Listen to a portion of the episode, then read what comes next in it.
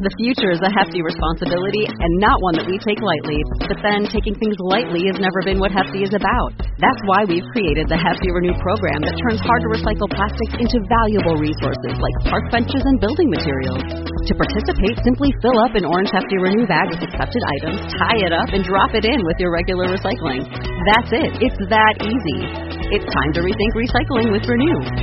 Particular valued resources may vary by geography. More info available at heftyrenew.com.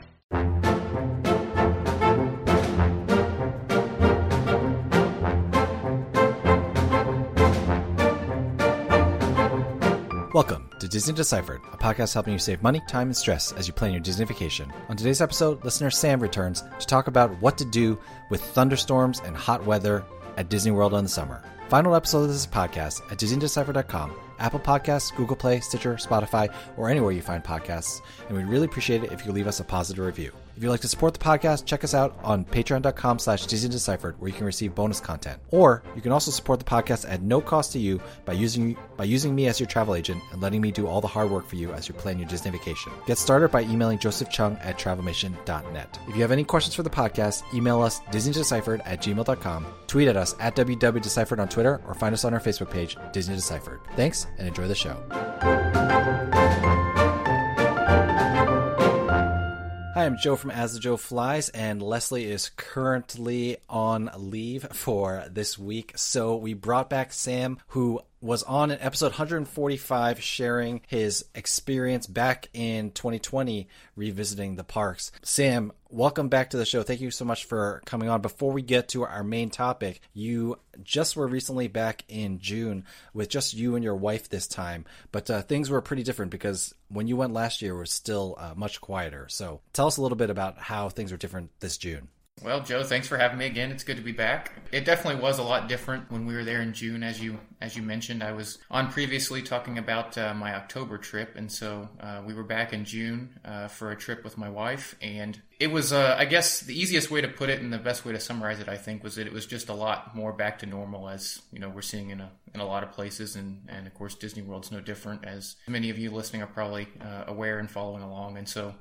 That was the main thing for us, is that the crowds were back. It was a lot more crowded. I think that was one thing. Of course, a lot more things were open, which was a positive. That was a good thing. And when we were there, of course, all the mask requirements were gone. All the distancing was pretty much gone. The only thing at that time that was really left was some of the restaurants.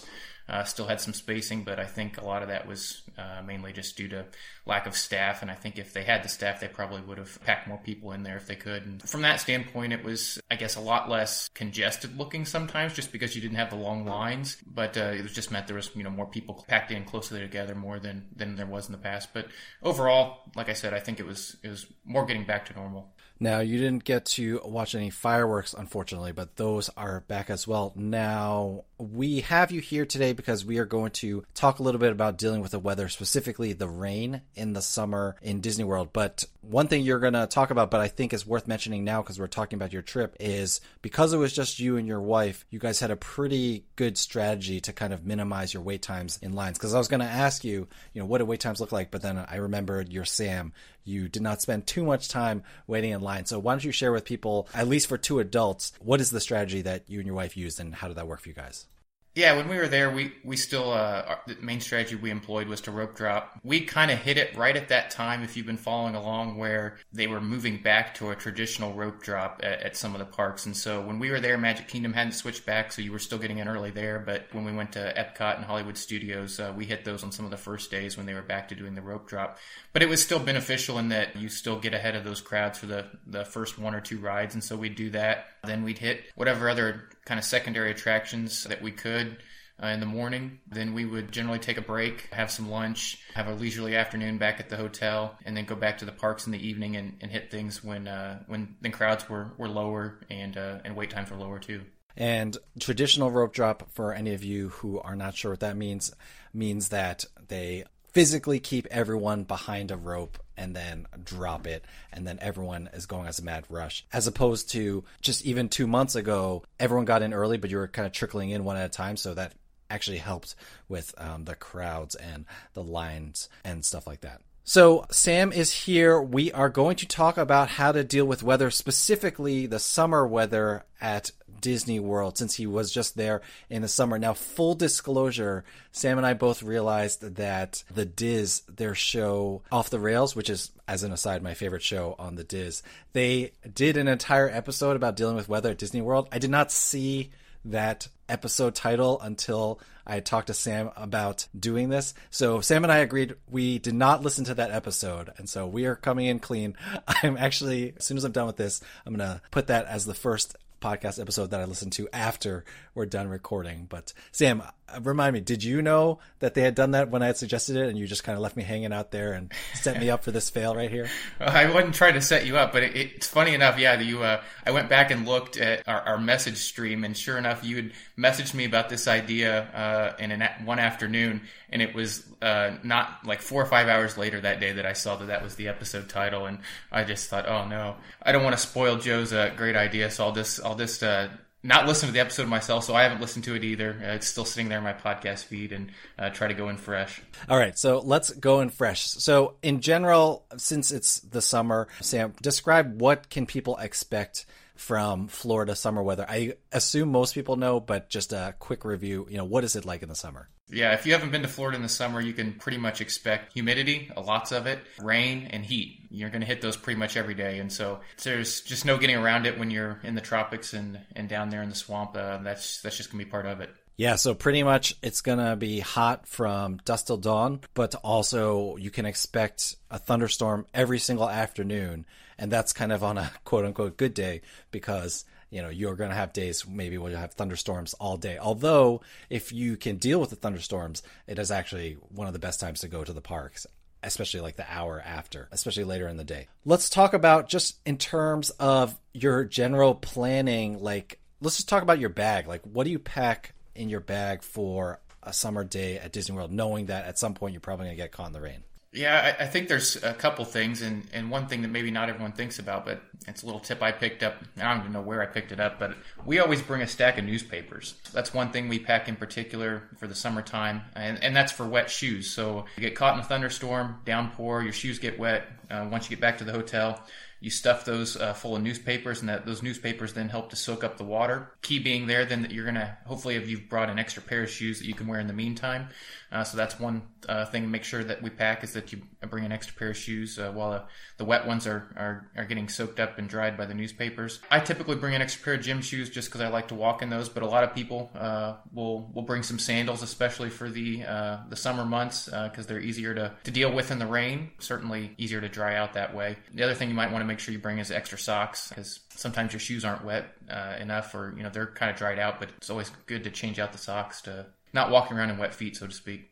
So are you bringing these extra shoes in your actual bag? Generally, I throw a pair of sandals into my bag, but they take up less space. So are you still bringing an extra bulky pair of sneakers in the bag? I guess I should have clarified. I'm bringing that in my luggage, but I'm not typically bringing that to the park. If I was planning a full park day, just because we typically always end up having a break in the middle of the day, I maybe might bring those in the car, just because also, again, we drive, and so you're driving into the park. It's easy to have those back in the car, and then you're not bringing them in your bag, but you've got them, I guess, nearby in case you would need them.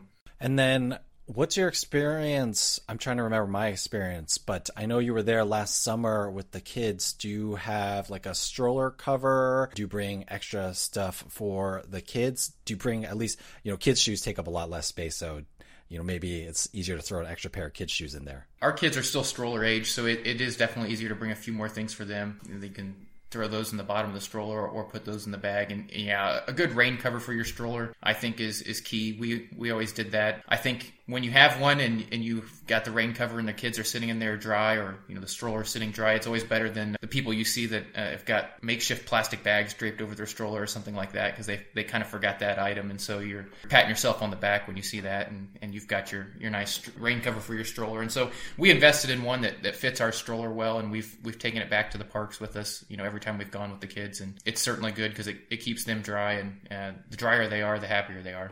Yeah, I mean, I think the big thing with the rain cover for strollers is especially when you go to like an indoor attraction and you just kind of like never know. So you want to leave your stroller covered so that when you come out, it's like even worse if you come out, the rain has already passed through, but your stroller's soaked and you got to put your kid in it. Yeah, that's the key. By the time the afternoon comes around, you just got to have that stroller cover on and ready to throw it over whenever you park it and go into the indoor attraction. Yeah, and a lot of the stroller rental places like Orlando Stroller Renters or Kingdom Strollers, you can also rent stroller covers with them as well. So I think that's a good thing to do in the summer. Now, in terms of fighting the rain, umbrellas, ponchos, a little bit of both, you know, how do you generally handle kind of the gear that you need to deal with the rain, especially because it's like so hot, right? You don't want to really bring a rain jacket. Yeah, during the summer, I think all of the above, we do bring the ponchos and the umbrellas both. I like to have both kind of modes of action. Generally, we always have a small umbrella, and especially if we've got the kids in the stroller, we'll often take a second larger umbrella that we can throw underneath. But I find that the umbrella works well in a smaller rain that's not as heavy, just because you're getting wet, but you're not getting wet enough that you really want to go through the hassle of getting out the poncho, and so the umbrella works well in those situations. But then obviously there's other situations where the rain's just coming down hard, and the poncho just works best to keep everyone dry, especially when it's windy and the rain's coming sideways, then it kind of overpowers the umbrella. So for us, we bring both, just depending on what the specific situation is. And the other thing that I often will do in the summertime is throw on a hat, just because I wear glasses. And so especially when it's raining, it kind of helps keep your glass a little drier and keep the rain out of your face. Yeah, until they invent windshield wipers for our glasses, you know, it's good to have that. Now, here's the question that I was curious about. What kind of stock do you put in the weather forecast? Now, I bring this up because I can't remember if it was my April trip or my May trip, but at least like a couple of days in advance, I was just stressed out because it looked like it was going to rain like every single day of our trip. Of course, Florida, even more so than other places, I would say that long-term forecast, you know, like especially a week in advance, but even a few days in advance, I would say I don't really rely on it. Now, in terms of your day-to-day forecast, like do you even bother checking the forecast on a summer day, or you just kind of know it's going to rain no matter what? My typical mode of action is I'll typically check the Climate Prediction Center before our trip, that along with the Hurricane Center, just to kind of make sure that there's nothing unexpected. Obviously, I live here in the Midwest, and so, you know, I'm not always keeping up on my hurricanes and that type of thing. You never want to be surprised if there's one of those coming. And just because they can kind of forecast those things so many weeks to days out, so it's good to check on that. But then the Prediction Center will kind of just, it'll tell you if there's an above average chance or below average chance of rain and heat. And so that's about all I look at kind of going into the trip, just because I like you, don't think that I put a lot of stock in, you know, the percentage that it's going to rain each day or this and that when it's several days out. What I will do while I'm there is, you know, pull up whichever, you know, weather app you find useful at home. It'll, you know, work just as good in Florida. And I'll typically only put stock in it basically the morning of. And so I figure it's fairly good for about 12 hours. And so, you know, if it looks like it's going to be particularly rainy in the early afternoon or later afternoon, then we might plan our day a little bit around that. Or, you know, what the other thing we'll look at is, you know, if we're getting ready to head out to do something specific where the rain might damper things, then we'll check it to see for an hour or two out, because generally it's somewhat accurate in that sense when it, you know, will tell you if it's going to rain soon. But looking at the weather multiple days out, yeah, I agree. It's going to say that it's going to have a chance of rain and it's going to be hot, and whether that's going to materialize or not, it's hard to predict several days out.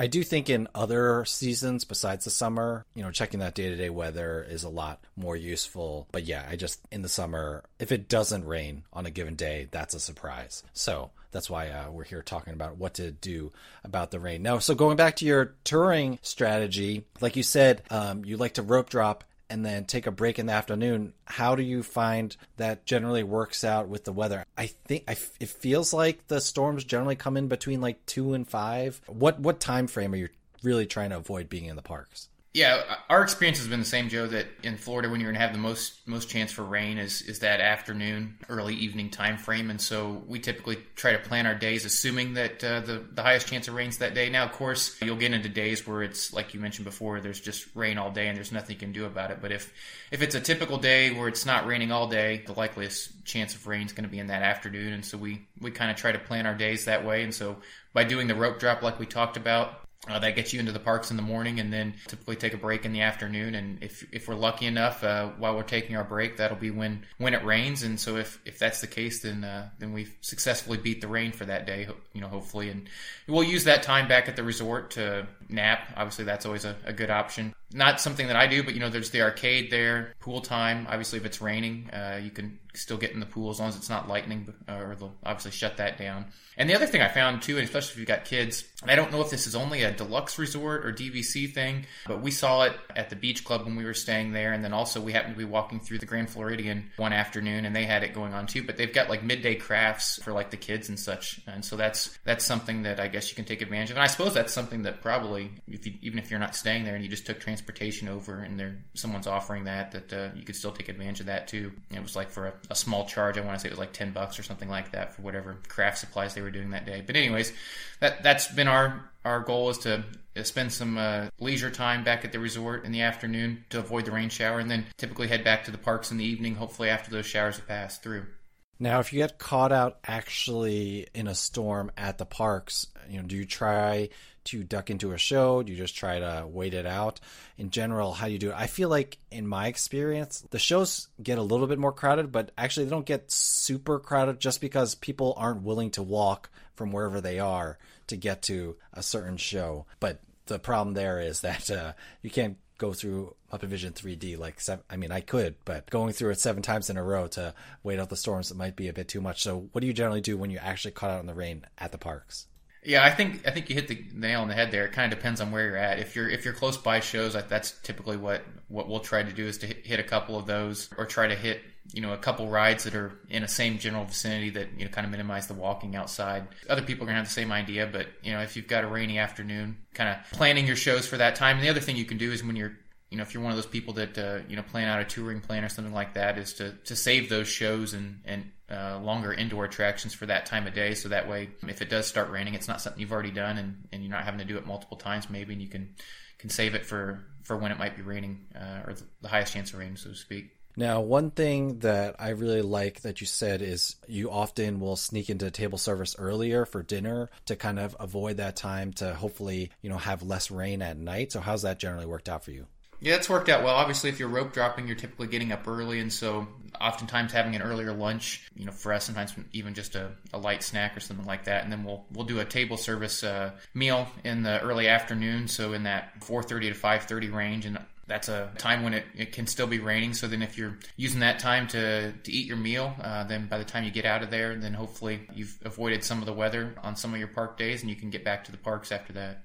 All right. So then the next thing is, how does the weather affect kind of transportation? Now, I still am traumatized. I was once caught outside Hollywood Studios in a raging storm, and my Uber or Lyft, I can't remember which it was, could not find me. I was going to the airport, so I had to buy new shoes at the airport. I think that was back when Magical Express was taking my luggage, so I didn't have my luggage, thankfully. But yeah, I was soaked. So how, in general, have you found that weather affects transportation? What are some tips to kind of avoid being severely affected? Yeah, one of the things that we always think about, especially the last couple times we've been staying around that Crescent Lake area, and so obviously the Skyliner's right there, and the weather affects the Skyliner a lot. And so anytime there's lightning, I want to say it's like a 6 or 10 mile radius, something like that. It's the same rule, I think, whatever they use to shut down some of the outdoor rides if there's lightning in the area. The Skyliner gets shut down in that sense too, but then it can also get shut down for heavy winds too. And so that was something when we were there, we would kind of always think about if we were in the evening. Like, for example, one time we were thinking, okay, let's head over to the Riviera to grab a bite to eat over there. Well, definitely wanted to check that weather app before then to make sure that we weren't going to get caught in a storm and then kind of get stranded over there and not be able to take the Skyliner back. And especially if you're staying at one of the Skyliner resorts, that's something to think about too. If you're planning to use that as your main mode of transportation, and I think especially from Caribbean Beach and like Pop and those places, to get over to Hollywood Studios. I think that if I remember correctly, the Skyliner is your only option, unless of course there's bad weather, and then you have to use buses. And so that's, I guess, just one thing that maybe people don't always think about, but something to keep in the back of your mind is if you're going to be traveling on the Skyliner or going to be using that for transportation, that you could get stuck having to use a bus if they shut it down. And we even had some friends there that were there a week or so after us in June, and they were actually staying at the Riviera and had some experience with this, where the Riviera Skyliner went down, and they were trying to get to Epcot, and so they actually they put them on a bus over to the Boardwalk, and then they had to take the boat over to Epcot. And so it's when the Skyliner goes down, you've got more time wrapped up in transportation than you would otherwise if it's storming at that time. Yeah, I feel like, as an aside, the more I think about the Riviera, the more I feel like it's one of the most problematic deluxes, just because with deluxes, the advantage is not only it being nicer, but also transportation. And I feel like the Riviera, because of the Skyliner, like that is the transportation option. It really does not justify. Riviera is like one of the more expensive deluxes, and it's just, I don't feel like it justifies it, at least in the summer, because if you have to worry about not being able to take the Skyliner, you got to go on a bus. Like, it really changes everything. And then that's exactly what our friends said. They were doing a split stay, and so they were staying there for, I don't know, it was like 2 or 3 nights, and then they were heading over to, I think, one of the Crescent Lake resorts, and that was the first time they'd stayed at the Riviera, and they were really looking forward to it. And they had a really good time there, but that was their exact thoughts afterwards, was that they said, if they ever went back, they would want it to be more of a resort-centric stay, just because the Skyliner did kind of hamper their transportation options several times during even just the 2 or 3 days they were there. All right, so the last tip about dealing with weather is coming from me. This is something that I realized that I haven't done in the past, but I think it's something that needs to happen, and that is, if you're flying, book earlier flights home during the summer to avoid delays. And actually, I guess this also goes for me in the winter, but not because of thunderstorms, because of snow in Boston, where I'm traveling to. In general, when you book an earlier flight, if there are delays during the day for any weather, anywhere in the country, flights are going to back up. So if you're taking those 4, 5, 6 p.m. flights, there's a chance you might not leave until super late. And in Florida, especially if it's thunderstorming at 4, 5, or 6, you're just going to be stuck at the airport, and you don't really want that to happen. So my last tip in terms of weather is to just book those earlier flights home. I know you want to spend a little bit extra time at Disney World, but if you book those light flights, you might end up spending more time at MCO than at Disney World, which is not what anybody wants. Yeah, and I want to say I can't remember, because when we were actually flying back, we didn't heed this advice, and so we had booked an afternoon flight at like 4 o'clock, and I had checked that same flight and same route the day before, and ended up with a 5-hour delay. So we were really sweating it when we were coming home. We only ended up with an hour delay, so I guess I was happy with that. But I looked up a statistic at that time, and I think it was something like 70 or 80% of airport delays happen after like 11 a.m. or something like that. I guess the numbers further show that you're better off with the earlier morning flight there. Yeah, I mean, I love taking afternoon flights, but at least in the summer, I think it's something that you need to think about. Are you willing to get stuck at MCO? I mean, it's not the airport to get stuck at. I'd much rather be in the parks than stuck at the airport. Yeah. All right. Any other tips before we get to Disney do's or don'ts that you can think of? Oh, I think we've covered a lot of it there. That hopefully, if you kind of follow these tips, then you'll be drier and stay more dry than wet during your summer Disney trip. Definitely. So yeah, let's get to our Disney do or don't. What do you have for us, Sam? A weather-related Disney do or don't. I think my Disney do is don't forget about the resort laundry in a pinch. So sometimes things are unavoidable. Clothes get wet, things like that. We use the resort laundry when we were there. It's $3 for a wash and $3 for a dry. And I believe that there's a resort laundry in every resort. Most resorts actually have multiple. And they've actually got this pretty cool online interface through laundryview.com, which is not exclusive to Walt Disney World. I think a lot of places use this that have communal laundry centers. At Disney World, most of the laundries are located near the pool. So if you do have to use it, you can at least spend the time while you're waiting there to swim, and then if you've signed up for the notifications on the interactive interface, it'll let you know with a text message once your laundry's done, and you can go about your day. And can you pay for it on that website as well, so you don't need to worry about quarters? Or you don't pay for it on the website. I think almost all the machines, at least all the ones we encountered there, they do take a debit or credit card, so you don't have to worry about quarters from that sense. And then once you've paid in the area there, then you just go to this website, sign up, and tell them that you've got machine 8 or 9 or whatever it is, and they'll notify you when your laundry's done washing or drying, whichever it is. I mean, that's great. No more are the days where people take your laundry out and leave it on the side because you forgot to get it. So, you know, that's good. I've definitely, and especially because the dryers don't always dry in one cycle. So right. That's good. All right. Well, Sam, thank you so much for coming on again. Everyone who's listening, if you have weather tips, please let us know. DisneyDeciphered@gmail.com, at www.deciphered on Twitter, or find us on our Facebook page, Disney Deciphered. Sam, thank you for coming on. It's always great to talk to you about Disney World and really appreciate these weather tips. Hopefully, like you said, they'll help to keep you dry. Yeah. Hey, thanks for having me, Joe. All right. Take care, everyone.